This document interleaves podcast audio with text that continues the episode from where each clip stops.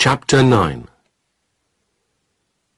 I sat in my dark hut, and felt both angry and sad.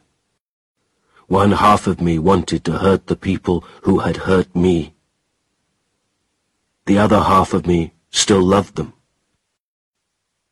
In the end, I decided to try to speak to the old man again. I fell into an unhappy sleep. But when I woke in the morning, the family had gone. They had left the house during the night. I knew the name of only one other person. Although I had seen you, Frankenstein, for only a few moments, I knew that I belonged to you. When I had left your house, I had picked up a small bag. There was a book in the bag, and I could now read it. From it, I learnt my Creator's name and address. You had made me. But why had you not looked after me and saved me from this pain and unhappiness? I decided to go to Geneva to find you. One day, as I was travelling, I saw a young girl running along the side of a river. Suddenly, she fell into the water. I jumped into the river, fought against the fast-moving water, and brought her back to land. While I was doing this, the girl's father, who was looking for her, reached us. He was carrying a gun, and when he saw me, he fired. The bullet hit my arm and broke it.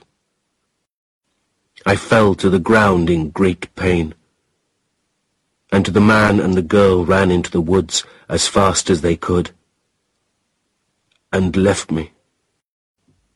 The bullet was deep in my arm, and I lost a lot of blood. After some days, my arm began to get better, but I became sadder and angrier than before. I had saved the girl's life, and how did they thank me? With a bullet in the arm. I began to realize that there was no happiness for me in life. Hate grew stronger in me every day.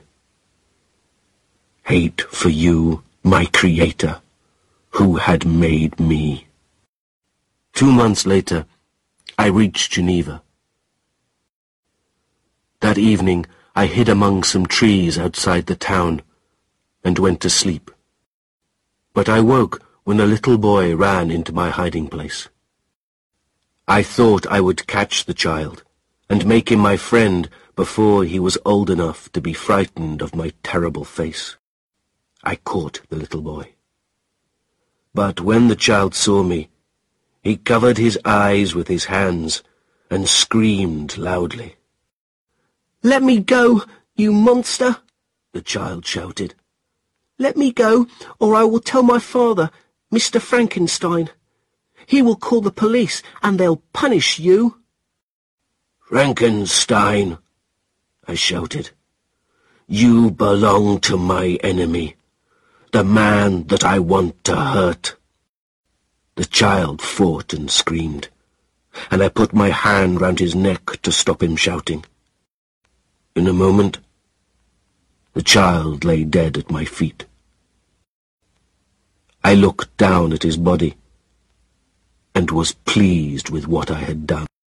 I knew that the death of this child would hurt you, Victor Frankenstein, my Creator. Then I saw something bright round the child's neck.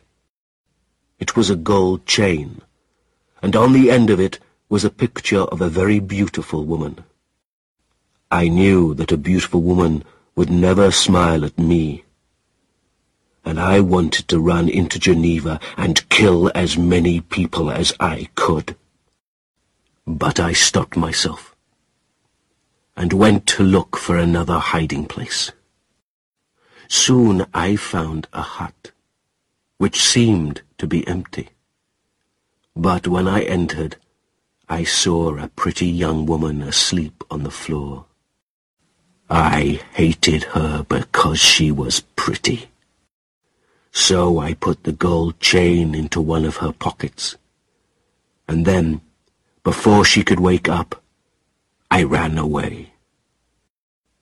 I knew the police would think that she had killed the little boy.